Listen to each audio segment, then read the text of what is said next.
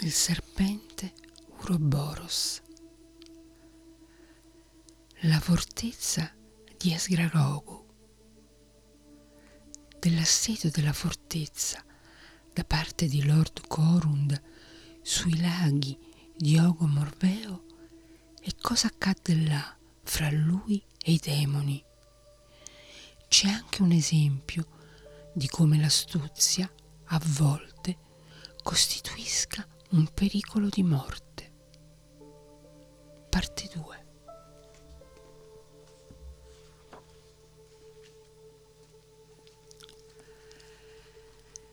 La mia fantasia, disse Gro, quando il giorno dopo tennero consiglio, ha ancora qualcosa in serbo che potrebbe funzionare se le cose andranno come ci aspettiamo.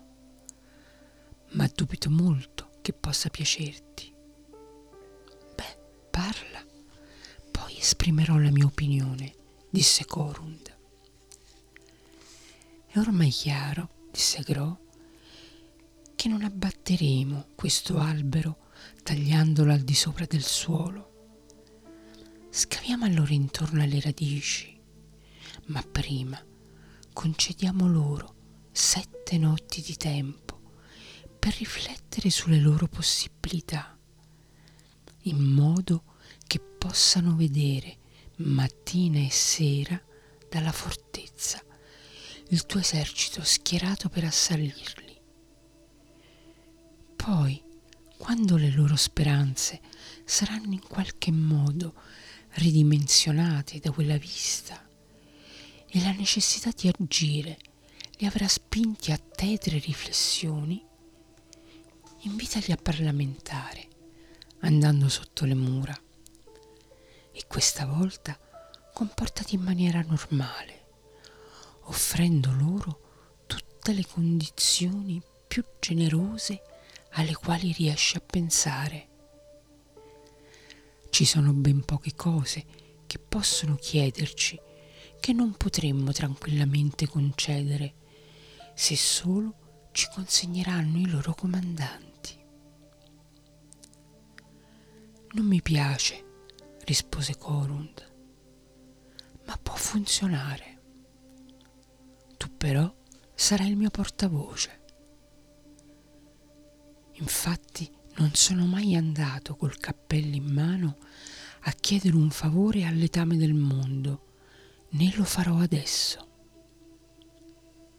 E invece devi, disse Gro, da te accetteranno in buona fede quello che se fossi io a proporlo sarebbe considerato soltanto un trucco. È abbastanza vero, disse Corund, ma non riesco a mandarla giù. Inoltre sono un parlatore troppo rozzo. Grosso sorrise. Chi ha bisogno di un cane? disse. Lo chiama signor cane. Vieni, vieni, ti istruirò io. In fondo è poca cosa rispetto a mesi e mesi di tediose privazioni in questo deserto gelato. Pensa anche alla gloria che te ne verrà quando tornerai a Carse con Jas, Spitfire e Brandok Daa legati mani e piedi. Corund si convinse, ma soltanto dopo un lungo lavoro di persuasione alla fine acconsentì. Per sette giorni e sette notti le sue armate rimasero schierate davanti alla fortezza, senza dare alcun segno di volersi muovere. E l'ottavo giorno egli invitò i demoni a parlamentare.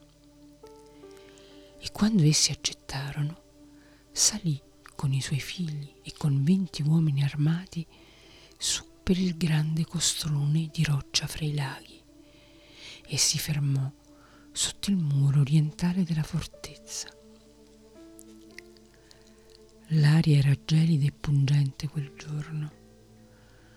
Una neve farinosa veniva spinta in piccoli mucchi sul terreno e le rocce erano rese scivolose da un'invisibile patina di ghiaccio. Lord Grow, colpito da una febbre, si scusò per non poter partecipare alla spedizione e restò nella sua tenda. Corund stava sotto le mura coi suoi uomini intorno a lui. Ho da dire qualcosa di molto importante, gridò, ed è necessario che sia ascoltato dal primo e dall'ultimo di voi prima che cominci, fate venire tutti da questa parte delle mura. Qualche sentinella sarà sufficiente a proteggervi da un eventuale assalto improvviso, cosa che giuro non è assolutamente nelle mie intenzioni. Quando si furono accalcati sul muro sopra di lui, cominciò a dire soldati di Demonland, non ho mai avuto nulla contro di voi. Guardate come qui a Impland ho fatto germogliare la libertà come un fiore. Tagliato la testa di Philpritz Franz, di Hillerosch, di Lumer, di Kandasha, di Fax Faifaz, che erano qui signori e governatori vere sentine di colpe sanguinose, oppressione, ingordigia, indolenza, crudeltà ed estorsioni. E nella mia clemenza ho consegnato tutti i loro possedimenti ai loro sudditi, perché li conservassero e li organizzassero secondo la loro volontà. Visto che si erano armati di pazienza, ed erano stati costretti a tollerare con grande rancore la tirannia di questi faz, finché non hanno trovato in me un rimedio per riconquistare la loro libertà. Allo stesso modo, non è contro di voi che combatto, uomini di Demonland, ma contro i tiranni che vi costringono per il loro tornaconto a sopportare privazioni e morte in questo paese lontano, ovvero sia contro Jazz e Spitfire, che sono venuti qui in cerca del loro maledetto fratello, che il nostro potente re ha fortunatamente provveduto a portare via.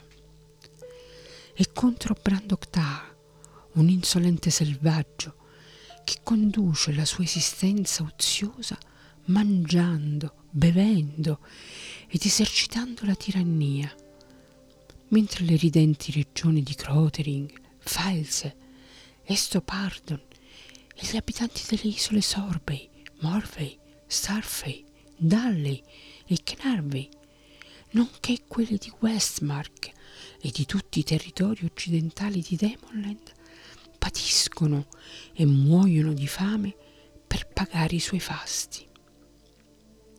Questi tre vi hanno condotti qui solo per farvi del male, come buoi al macello. Consegnateli a me affinché io possa castigarli.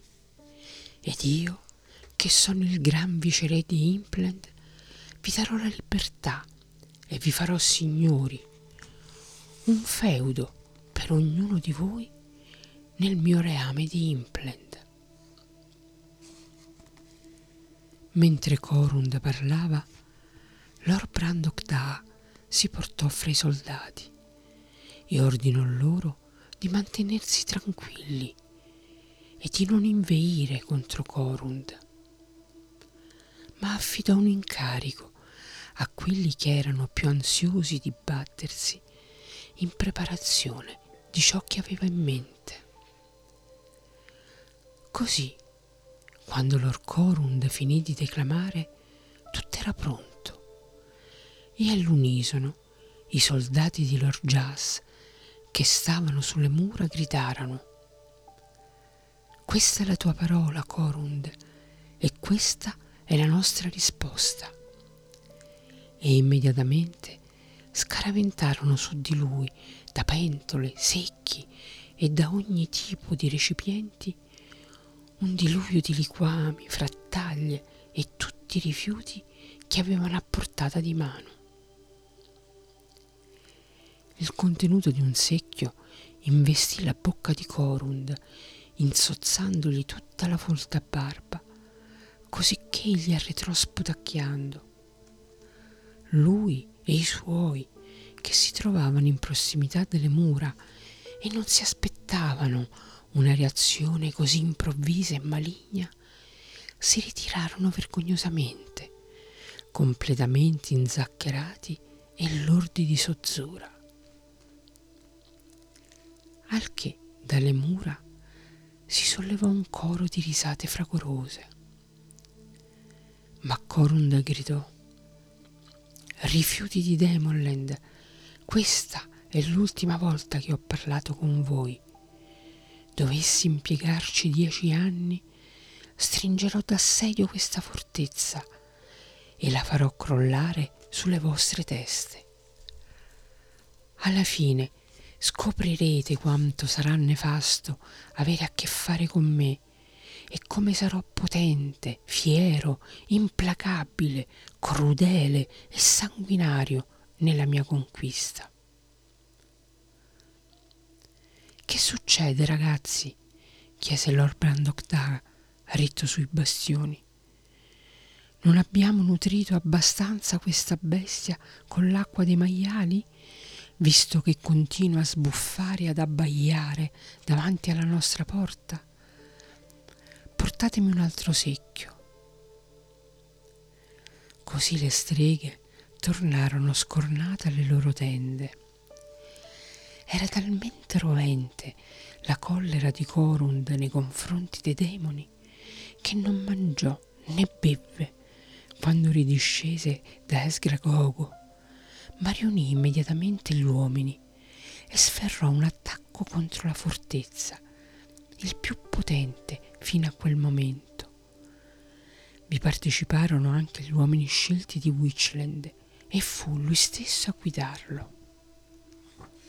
Per tre volte, trascinati dall'impeto, riuscirono ad entrare nella fortezza, ma tutti quelli che vi misero piede furono uccisi. E il giovane figlio di Corund, Dormanes, rimase mortalmente ferito. Quando scese la sera, dovettero rinunciare alla battaglia. In quel combattimento caddero circa 180 demoni, 500 diavoli e 399 streghe e molti altri di entrambi gli schieramenti rimasero feriti. All'ora di cena l'ira era sospesa come un fulmine sulla fronte di Corund. Mangiò furiosamente il suo pasto, infilandosi in bocca dei grossi pezzi, masticando le ossa come un animale e scolando abbondanti sorsate di vino ogni boccone, cosa che comunque non dissipò il suo umore nero. Di fronte a lui, Gro stava seduto in silenzio, rabbrividendo di tanto in tanto, nonostante fosse avvolto nel suo mantello d'ermellino e avesse il braciere accanto a sé. Mangiò un pasto frugale, limitandosi a bere vino caldo a piccoli sorsi ed intingendovi dei pezzettini di pane.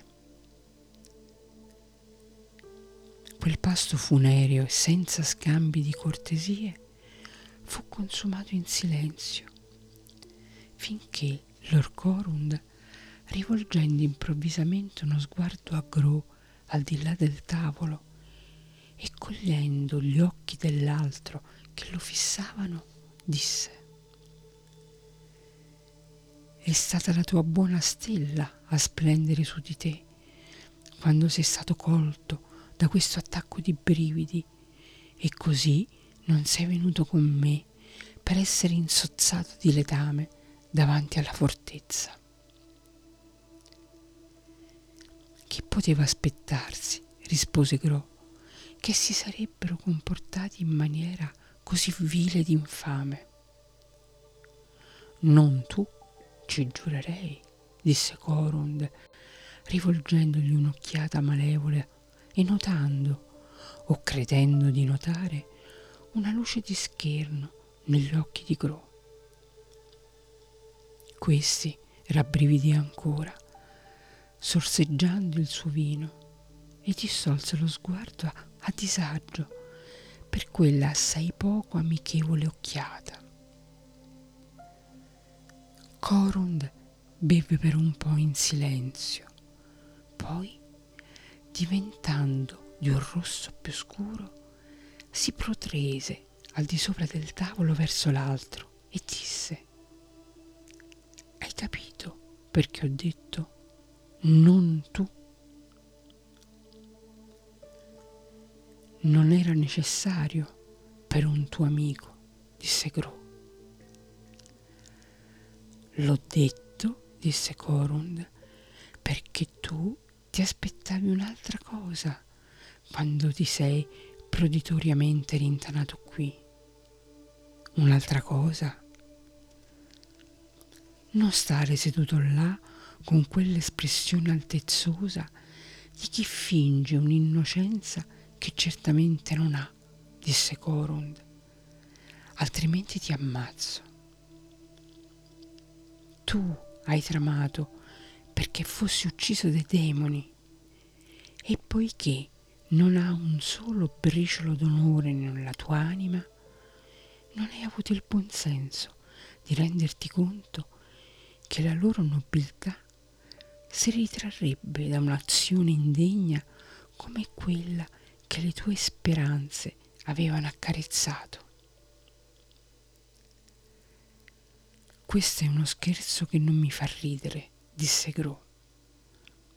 Oppure il vaneggiamento di un pazzo. Vigliacco ipocrita, disse Corund, sappi che io non ritengo meno colpevole colui che regge la scala di colui che sale sul muro. Era tuo disegno che essi ci colpissero di sorpresa quando siamo saliti da loro con questo piano che con tanto fervore mi hai convinto ad accettare. Gro fece come per alzarsi.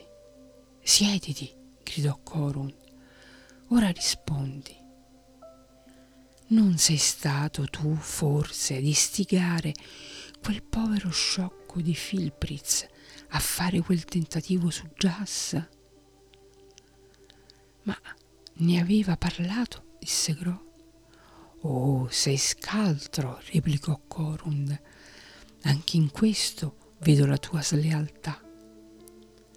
Se essi ci avessero assaliti, avresti potuto cavartela affidandoti alla loro misericordia.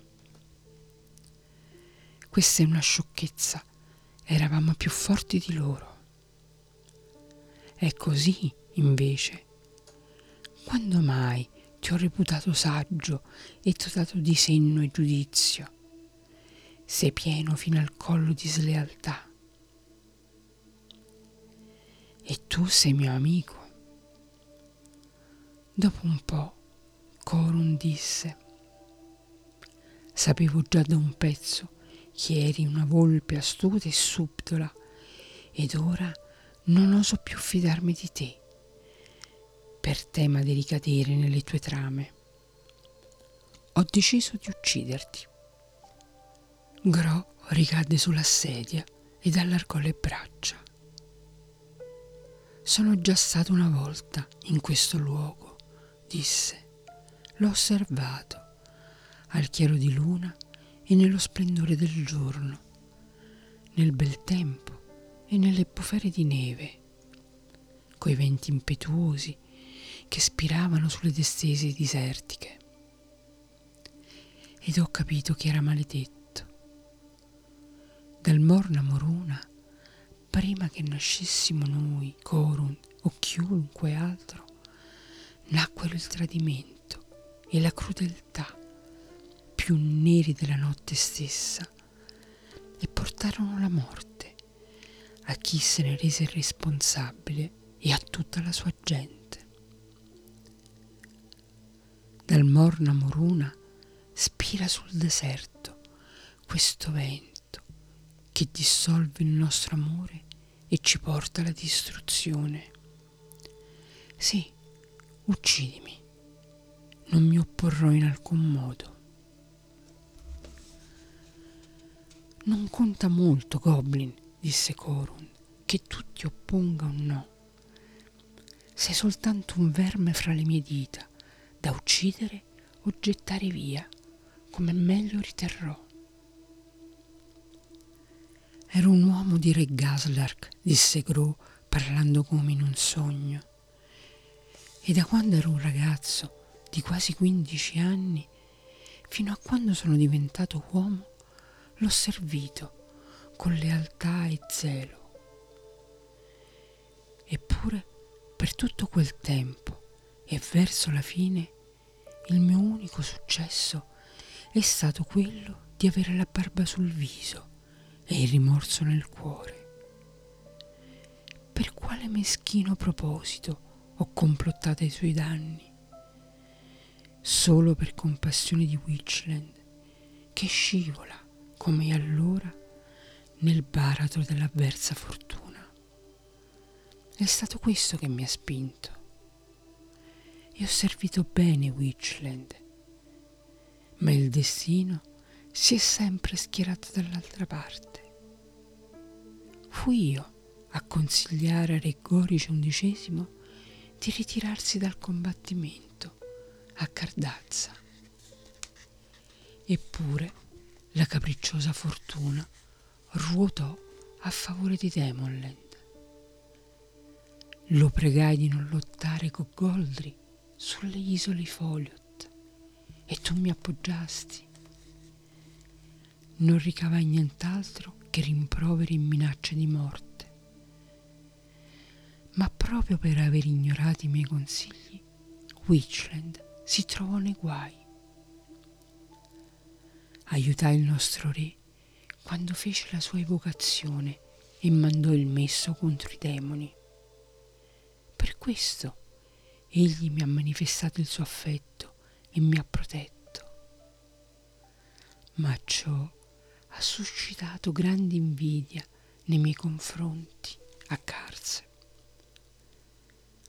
Mi sono denudato perché la tua amicizia e quella di tua moglie sono state dei fuochi così ardenti da difendermi dal gelo dell'ostilità. E adesso, a causa dell'affetto che provo per te, ti ho seguito qui ad Impland. E qui, nei pressi del Moruna, dove un tempo mi aggirai nel pericolo e nell'afflizione, è giusto che io contempli finalmente l'inutilità della mia esistenza. Gro rimase silenzioso per un minuto. Quindi cominciò a dire Corund, denuderò la mia anima davanti a te prima che tu mi uccida.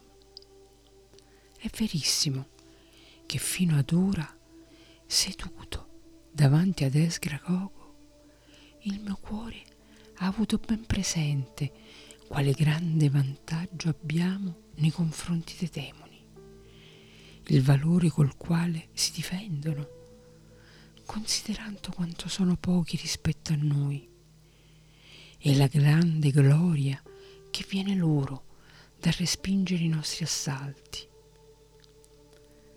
Queste cose sono straordinarie per la mia anima che le osserva attentamente. Un fascino del genere mi ha sempre abbagliato quando nella mia vita ho visto grandi uomini continuare a lottare contro gli strali dell'avversa fortuna. Eppur essendo miei nemici, non ho mai negato loro la mia ammirazione e il mio rispetto. Ma non sono mai stata ipocrita con te, né tantomeno ho mai pensato, come tu crudelmente mi accusi, di tramare per la distruzione.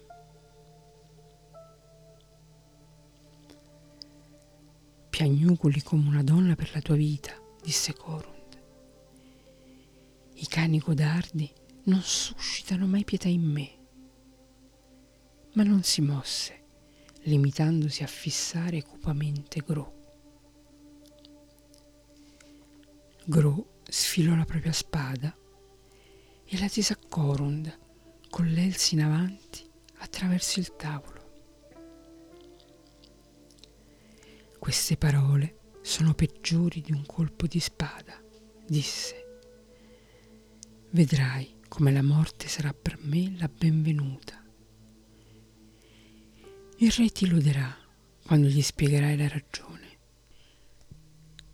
E sarà una bella notizia per Corinius e per coloro che mi odiano il fatto che l'affetto che provi per me mi ha annientato e che finalmente li hai liberati di me. Ma Corund non si mosse. Dopo un po' riempì un altro calice, bevve e rimase seduto. Gro restò immobile di fronte a lui. Infine, Corund si alzò pesantemente dalla sedia e spingendo indietro la spada attraverso il tavolo. Faresti meglio ad andare a letto, disse. L'aria notturna è troppo pungente per il tuo malanno. Dormi nel mio letto stanotte. Il giorno spuntò freddo e grigio e all'alba Corund dispose le sue schiere intorno a Esgraogo e preparò l'assedio. Per dieci giorni rimase davanti alla fortezza e non accadde nulla. Dall'alba alla notte, dalla notte all'alba. Solo le sentinelle si aggiravano sulle mura gli uomini di Corund osservavano le loro sagome. L'undicesimo giorno un banco di nebbia giunse scivolando verso ovest dal Moruna, gelido e malsano, offuscando il paesaggio. Cadde la neve, la nebbia rimase sospesa sulla terra e la notte giunse nera come la pece al punto che anche alla luce delle torce un uomo non sarebbe riuscito a distinguere la mano tesa alla distanza di un braccio davanti a sé. La nebbia durò cinque giorni. La quinta notte, il 24 di novembre, nel buio della terza ora dopo mezzanotte, suonò l'allarme e Corund fu chiamato da un messaggero proveniente dal nord, il quale riferì che era stata fatta una sortita da Esgragogo, che le linee in quel punto avevano ceduto e che il combattimento stava proseguendo nel buio. Corund si era abbardato alla meglio e stava avanzando nella notte quando un secondo messaggero giunse a gambe levate dal sud con notizie di un'accanita battaglia che si stava svolgendo laggiù. Nelle tenebre c'era gran confusione e niente era certo se non che i demoni avevano fatto una sortita da Isgragogo. Di lì a poco mentre Corund giungeva con i suoi a nord e si univa al combattimento, arrivò un messaggio da suo figlio Heming, il quale riferiva che Spitfire, con un certo numero di uomini, aveva spezzato l'accerchiamento dall'altra parte, allontanandosi verso est, e che un grosso contingente lo stava inseguendo in direzione dell'implant esterno. E inoltre che più di cento demoni erano stati circondati e bloccati fra le righe dei laghi e che gli uomini di Corund erano penetrati nella fortezza e l'avevano conquistata. Ma di Jas e di Brandok Dahar non si sapeva nulla di certo, salvo che non si trovavano con Spitfire, ma con quelli contro i quali Corund era avanzato di persona quando si era diretto a nord. La battaglia proseguì nella notte. Corund stesso si imbatté in Jas e scambiò dei colpi di lancia con lui, quando la nebbia cominciò a sollevarsi all'approssimarsi dell'alba. Ed uno dei suoi figli riferì che Brandok Da si trovava anch'egli là e gli aveva inflitto una grave ferita. Quando la notte passò e le streghe tornarono dall'inseguimento, Corund interrogò subito i suoi ufficiali e si aggirò egli stesso sul campo di battaglia, ascoltando i racconti che facevano gli uomini ed esaminando i morti. I demoni che erano stati circondati in mezzo ai laghi erano stati tutti uccisi altri erano stati trovati morti altrove e pochi erano quelli sopravvissuti. I suoi ufficiali avrebbero voluto farli uccidere, ma Corum disse Poiché sono re di Implend, finché non la consegnerò al re, non è certo questo pugno di vermi della terra che potrà preoccuparmi. Posso ben concedere loro la vita dal momento che si sono battuti con valore. Così le lasciò andare in pace. E a Gro disse, non mi importerebbe che per ogni demone morto a Ogo Morveo se ne sollevassero contro di noi dieci. Se soltanto Jas e Brandok Da fossero stati uccisi. Sosterrò la tua storia se dichiarerai che sono morti, disse Gro. E non c'è niente di più probabile se sono andati sul Moruna solo con due o tre uomini che questa storia diventi vera prima che possiamo raccontarcela a Garza. Pua! esclamò Corund. Al diavolo questi sotterfugi. Ciò che abbiamo fatto ci darà abbastanza gloria anche senza di loro. Imprende conquistata, l'esercito di Jas massacrato. Lui stesso e Brandok Taha inseguiti come schiavi fuggiaschi sul Moruna, dove, se gli spiriti li dilanieranno, si avverrà il mio più grande desiderio. Se non sarà così, allora sentirai ancora parlare di loro. Stanne certo. Credi che potrebbero sopravvivere senza sollevare un clamore che si sentirebbe da qui a Kars?